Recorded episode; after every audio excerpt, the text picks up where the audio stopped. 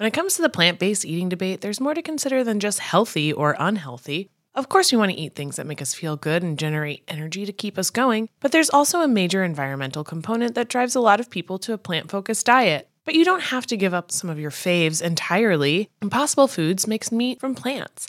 They're solving the meat problem with more meat. By creating delicious meat from plants that's better for you and the planet, Impossible lets you enjoy some of your favorite meaty products with a plant based twist. Ground beef, homestyle meatballs, sausage patties, all made from plants. And that's just a few of their delicious and versatile options. No more tension between craving meat but not wanting to eat so much of it, or sacrificing your carnivorous faves for your health. Indulge in nutrient packed, plant based goodness and feel good doing it. Check out impossiblefoods.com to see how you can help solve the meat problem with more meat. That's I M P O S S I B L E F O O D S.com. Hey guys, Sarah here. We thought that with the documentary American Nightmare on Netflix trending, making waves, everybody's talking about this story. So we wanted to resurface an interview that we did with Denise and Aaron about their story. So give it a listen. Welcome back. We are back with Denise Huskins and Aaron Quinn, authors of Victim F From Crime Victims to Suspects to Survivors. I mean, we're super excited to talk to you guys today. Um, and we, you know, just want to talk to you about the book, obviously, and and the story and everything that went into it. Um, first, I feel like we'll start off a little light. What was it like to write a book with your spouse?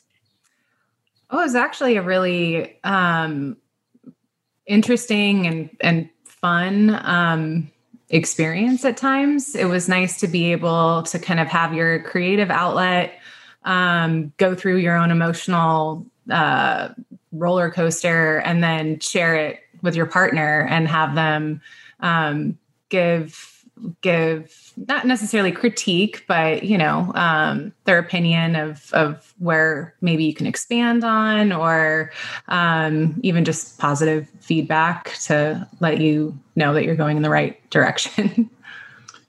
yeah, I think importantly too is like I mean we probably spent it took us about I don't know nine months to to write the book, but probably two years to edit more or less because um, we kept on adding and try and make it as compelling as possible. But uh, I mean, some chapters I must have. I think one chapter I rewrote maybe 15 times, and but then to read out loud and to have Denise go like, "Yeah, that's it. That's the the emotion that."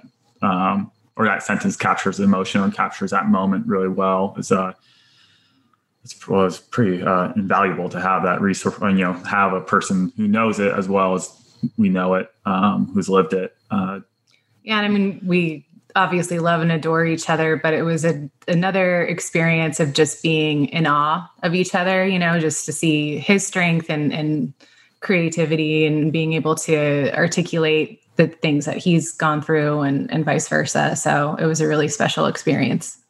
I, I love that. And how, and I mean, there's so much because obviously you guys have been through so much. Was there all, when was the, how, what was the first discussion where you two felt like we want to tell our story and like kind of own your story because obviously a lot of outlets reported it but from both of you was there a lot of were you were you pushing back before writing the book or did you feel like we need to get this out from our pov i think it was pretty pretty early on that we would have hoped to write a book um, you know, it was a, a, interesting experience in that it was so publicized that when we started just kind of um, reaching out to some people saying, "Do you think this could be a book?" and we got a lot of people saying, "Absolutely not."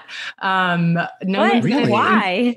They they said no one's going to be interested. You know, like what happened to you was awful, but no one's going to want to buy or read a book about it, um, or it's already been covered too much by the media that um, you know people are going to feel like they already know the story. And we're like well there's so much more that the media just cannot or refuses to to really dive into. Um, so it was it was a long battle to find the right people to work with. And i mean we were so fortunate to find the co-author we did and the publishers that we did that actually really supported us in our vision for the book. And we really wanted it to be told from the victim's perspective because often in true crime, it's more focused around the perpetrator or you know the hero detective or law enforcement which or a journalist you know who who covered it a little um you know a little bit removed and outside looking in and we've already had a lot of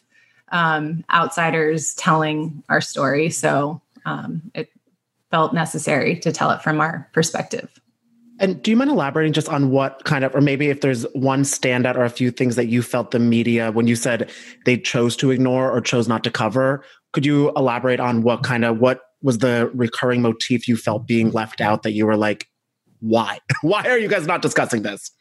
Well, initially, when it was called a hoax, uh, there was the emails from the kidnappers that gave ample uh, evidence and talked about crimes that were were reported to actually happened and not it didn't seem like any investigators actually went looked into those crimes and ignored basically our whole past history. So there was uh you know we have doctorate degrees. Um, we worked really hard to become physical therapists we worked in a well we worked at a well renowned um, rehab center with some of the most difficult patients people had suffered strokes or brain injuries spinal cord injuries and none of that seemed to matter uh, to the to the media. It was just kind of like, well, they're physical therapists, so that was a very frustrating on our standpoint because our reputations were shattered, and that wasn't a question to go like, why would two physical therapists with in their 30s try to get quote their 15 minutes of fame for what? You know, like we would have been trying to do that a long time ago, and there's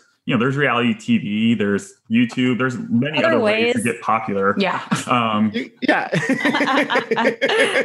On The Bachelor. yeah, yeah, exactly. Uh, then there's, I think, even after the fact, it was a lot of focus on uh, one of the perpetrators, Mueller. They went, well, what happened to this guy? He went to Harvard. Like, this is, and it is a tragedy. This, um, what this man's life has turned into is is a tragedy. But there was a lot of focus on him not necessarily and not necessarily to focus on the victims as and that's part of then like why we wanted to write from our standpoint. And you know nikki egan our co-author really helped us amplify our voices and made sure that it was um, a lot of us actually writing with her helping edit and asking us more questions and really honing our story um, so that uh, you see the pers- our perspective more or less yeah.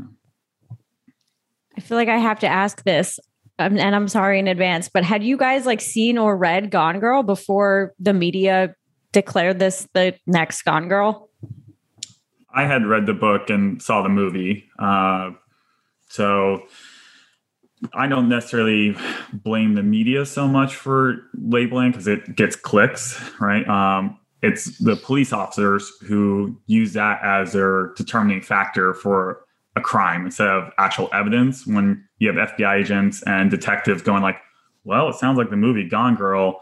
That's pretty low level decision making. Um, and they're the ones who were uh, they're the ones who were telling the media it sounds like Gone Girl. So uh, yeah, and I had never read no. the book or seen the movie, and so for me to have apparently tried to replicate something that I knew nothing about was pretty um, just maddening. Uh, and then, two, going through everything I did with law enforcement and them not believing me, and the way that the rapes occurred, and how, and just how everything was set up to where I was defenseless and I didn't fight back. Um, I didn't, I didn't make the situation more violent um, and that was used against me uh, as you know i'm getting my rape test and thinking god i wish i would have fought back so there would be more obvious injury so maybe then they would believe me.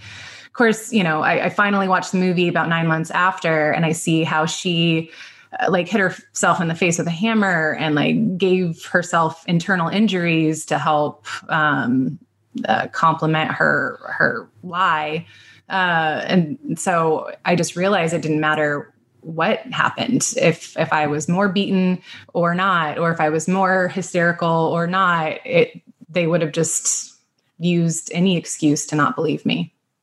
I mean, I feel it's an overarching, heartbreaking motif that happens to so many rape victims too, where it's like, you, why, how, why, how should a victim who's going to a hospital situation be having to self-doubt or question themselves that they weren't a proper victim when there's no way to be a proper victim. It's how do you stop them from becoming a victim or how do you help them at that point?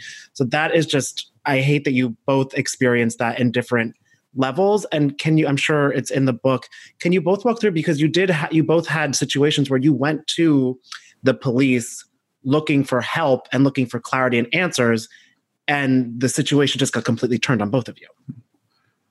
Yeah in my case um, pretty much right when i went to the police they they slow played the idea because they didn't believe me but they for hours acted as if they did uh, and that's not uncommon. There, this what was uh, disturbing is when I, after after my 18 hours interrogation, and later on, I started researching police interrogation tech, techniques. and found out this isn't um, what happened to me wasn't unique. This is actually how they're trained, and what was unique in my scenario is after 18 hours, I didn't falsely confess because many people do because you just want it's basically psychological torture.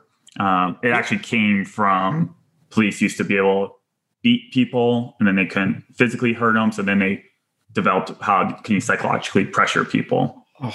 And uh, that is one of the most disturbing things about it. Um, and you're in, in my scenario, I'm I know Denise is in serious serious danger, and I'm trying to convince the police to actually investigate. Um, that's probably that's part the main reason why I endured so so many hours. Um, but they they can choose what they do, and that's um, and they end up doing the same thing to Denise. Is that you talk to them and they can choose. They decide what's evidence. They decide what they believe. Um, and when they have that confirmation bias and tunnel vision, it's a very very difficult thing to to alter. Actually, the only reason why it got altered was a different department uh, did their job um, uh, and caught him. Otherwise, we wouldn't be talking to you. We wouldn't have a book. Our lives would still be destroyed. And it took another family going through a tragedy for that. Yeah. I'm well, and for me, um, I mean, I, I was convinced for those two days that I, I I would be killed. And so, I mean, moment to moment was just trying to figure out how to live and survive um, being in the defenseless position I was in. And it never occurred to me in those two days that if I did survive, I wouldn't be believed. And then what do I do and how do I handle that? And especially considering how the home invasion occurred and everything happened to, and the arrogance of, my captor saying to me, you know, Aaron went to the police and the media are covering this, but it doesn't bother me. It's, it'll be good PR for our group. I mean, he didn't seem to be afraid at all. And so I'm released and immediately met with um, not just doubt or disbelief, but attacks. Um, it just made me feel like it never ended. Like this was just like next phase of this kidnapping. And it was just this much bigger thing that um, I would have no ability to protect myself from. Because it's uh, you you thought that you were released to safety and freedom, but then it was your reputation that was taken, and it, just everything that you guys had on the line. And I know that the police only just recently publicly apologized. That's correct, right? Yeah. To you all, and how? I mean, at that point, what did what was your thought when they reached out to you kind of i mean truly six years later type of situation? Well they didn't reach out to us. They they they commented to 20/20 into people magazine because they were putting out a you know a story to about our book release. We we had reached out our, our co-author had reached out to the police um, when we were doing our final edits for the book to say do you have anything to say and they didn't have a comment so i mean uh, it's you know.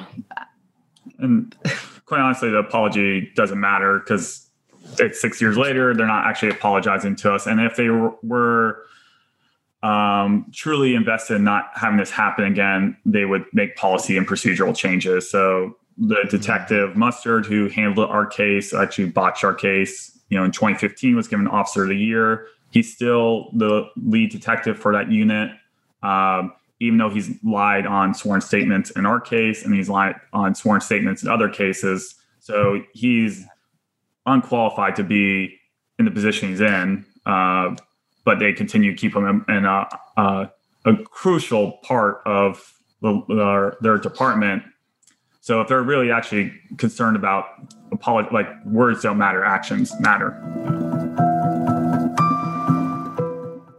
When it comes to the plant based eating debate, there's more to consider than just healthy or unhealthy. Of course, we want to eat things that make us feel good and generate energy to keep us going, but there's also a major environmental component that drives a lot of people to a plant focused diet. But you don't have to give up some of your faves entirely. Impossible Foods makes meat from plants. They're solving the meat problem with more meat. By creating delicious meat from plants that's better for you and the planet, Impossible lets you enjoy some of your favorite meaty products with a plant based twist. Ground beef, homestyle meatballs, sausage patties, all made from plants. And that's just a few of their delicious and versatile options. No more tension between craving meat but not wanting to eat so much of it, or sacrificing your carnivorous faves for your health. Indulge in nutrient packed, plant based goodness and feel good doing it. Check out impossiblefoods.com to see how you can help solve the meat problem with more meat. That's I M P O S S I B L E F O O D S.com. In the market for investment worthy bags, watches, and fine jewelry,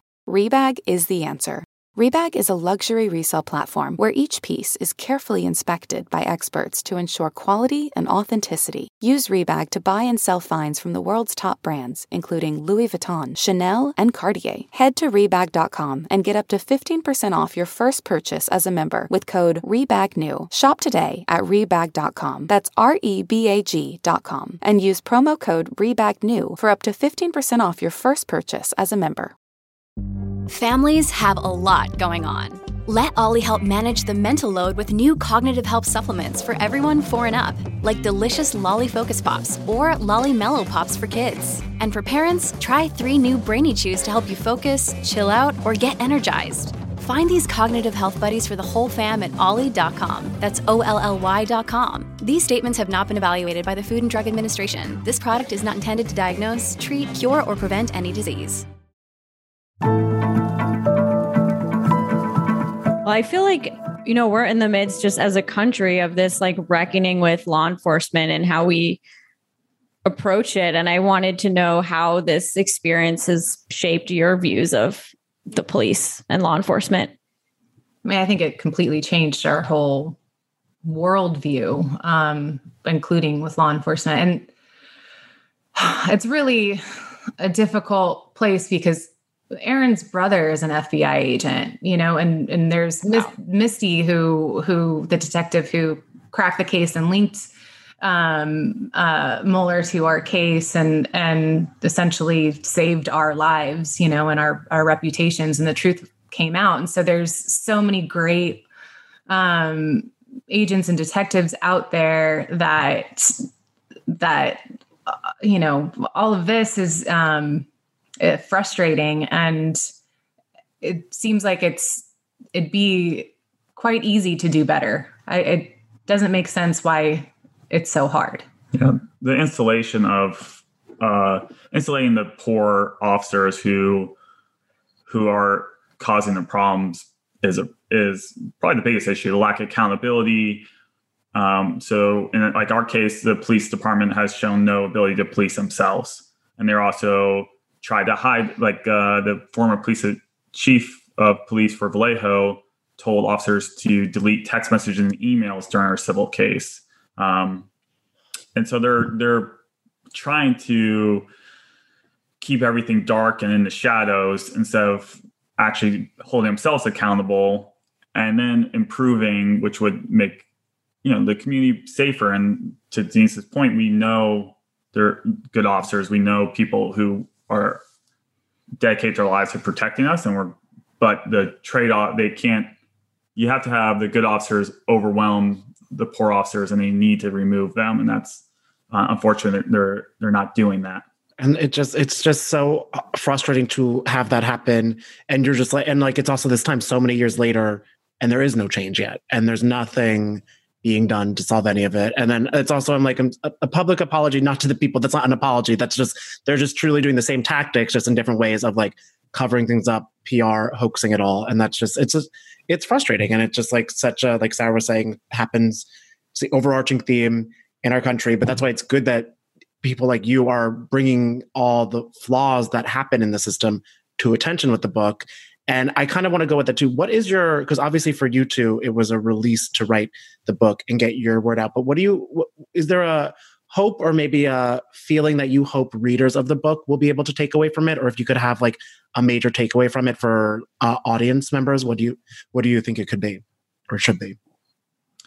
Yeah, I think probably there's multiple themes within it, but one would be um, slowing your the rush to judgment. So that happened at the rush to judgment by law enforcement, the rush to judgment by the media, rush to judgment by the general public. Uh, so there, it's easy now to read headlines, and there's it's easy to get quick outrage, but you really don't know the whole story. You never know anyone's whole story. Um, mm-hmm. It's really important and actually a, a, good sign to say, I don't know. I need to gather more information uh, instead of sending out potentially hate like Denise received horrible messages that people sought, you know, sought her out to, to, you know, quote, put her in her place. Um, and also on part of this is like uh, our the facts of our case are quite extraordinary but the tr- the way we dealt with trauma and the way we've processed through is is universal. And so um, you know at the core of it is, is actually a love story. Um, you know our love for each other our support for from our families our friends. And we have a beautiful daughter now um, and i think there's so there's positivity within that um, those would be two two of the major themes mm-hmm. i mean we uh, we did go through a lot of trauma, but in a lot of ways we were lucky um, because we had each other and our families and our careers, and you know um, the ability to find and pay for the attorneys that we had. Um, to have Aaron's brother, who's an FBI agent, help guide us through a lot of these things that would just be, I mean, you're just lost.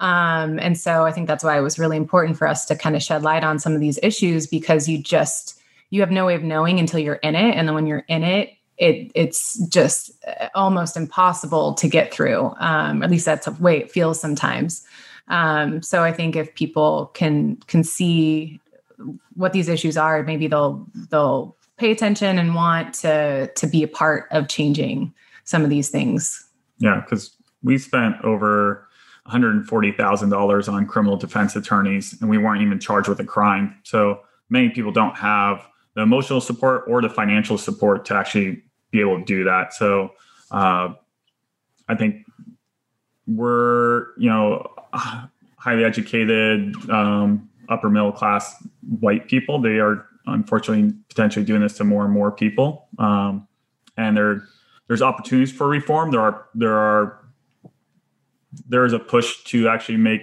you know policing better, and I, I hopefully people think about that and support that because um, bad police work makes the public less safe. I I love that that's the mentality you have, and I also love you guys are just such an inspiration in terms of your outlook that you overcame something so intense, everyone's worst nightmare, and you both of you just seem grateful to have each other, grateful for the love, the family you have, which is beautiful, and then you're using this to be like having it to raise awareness is such a national crisis that is happening in our country overall about how to make our country safer and to make people either in your situation or dealing with just a bunch of other things that may not have the fortunate levels that you have feel a little bit safer too. And it's just very it's very commendable. It's very commendable from both of you. Well thank you. Yeah, i appreciate you. that and also i feel like you guys seem like such like a perfect couple too. I feel like you just are like so like sweet and fun. And i love i feel like over getting through a book together too you guys can just kind of you are ready for everything and anything too.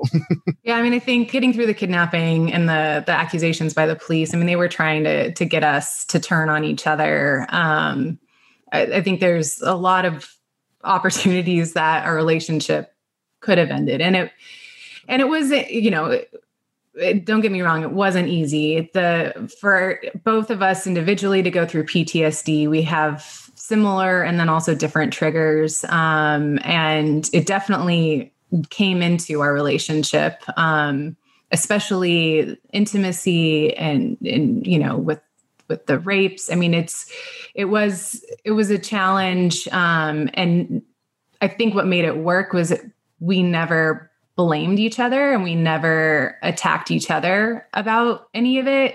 Um, a lot of the difficulties was more of like our own personal insecurities. You know, for me, like, am I a broken woman? And is he ever going to see me as a whole woman desirable again or am i just a victim you know is anyone going to see me more than just a victim and um and so you know going through therapy and talking through those things and and you know aaron feeling guilt about things i felt guilt you know so um there was a lot of hurdles to go through and and we wanted to be really honest about that in the book. And so we we shared some of that um just to show i mean it's it's it's really hard to get through trauma but it's also it's not impossible even in moments when it does feel like there's just this is rock bottom and I, I can't get out.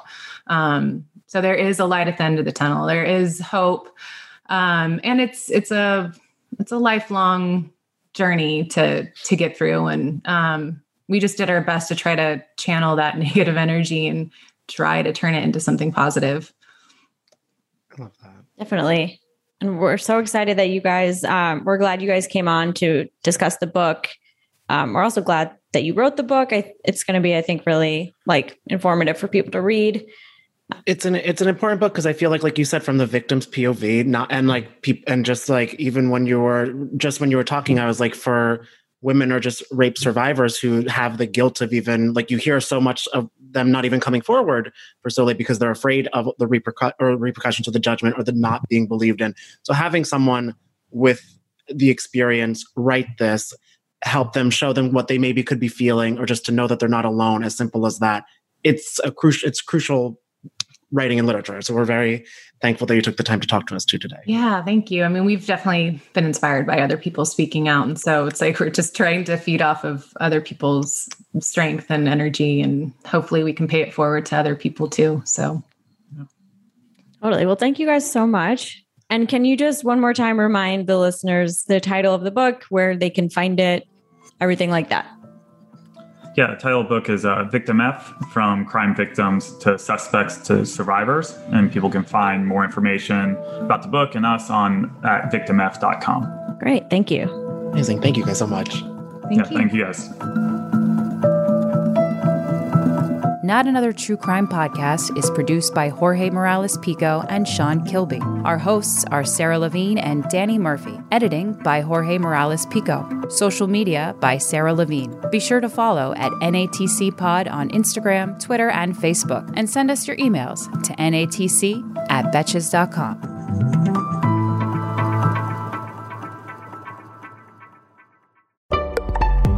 Betches.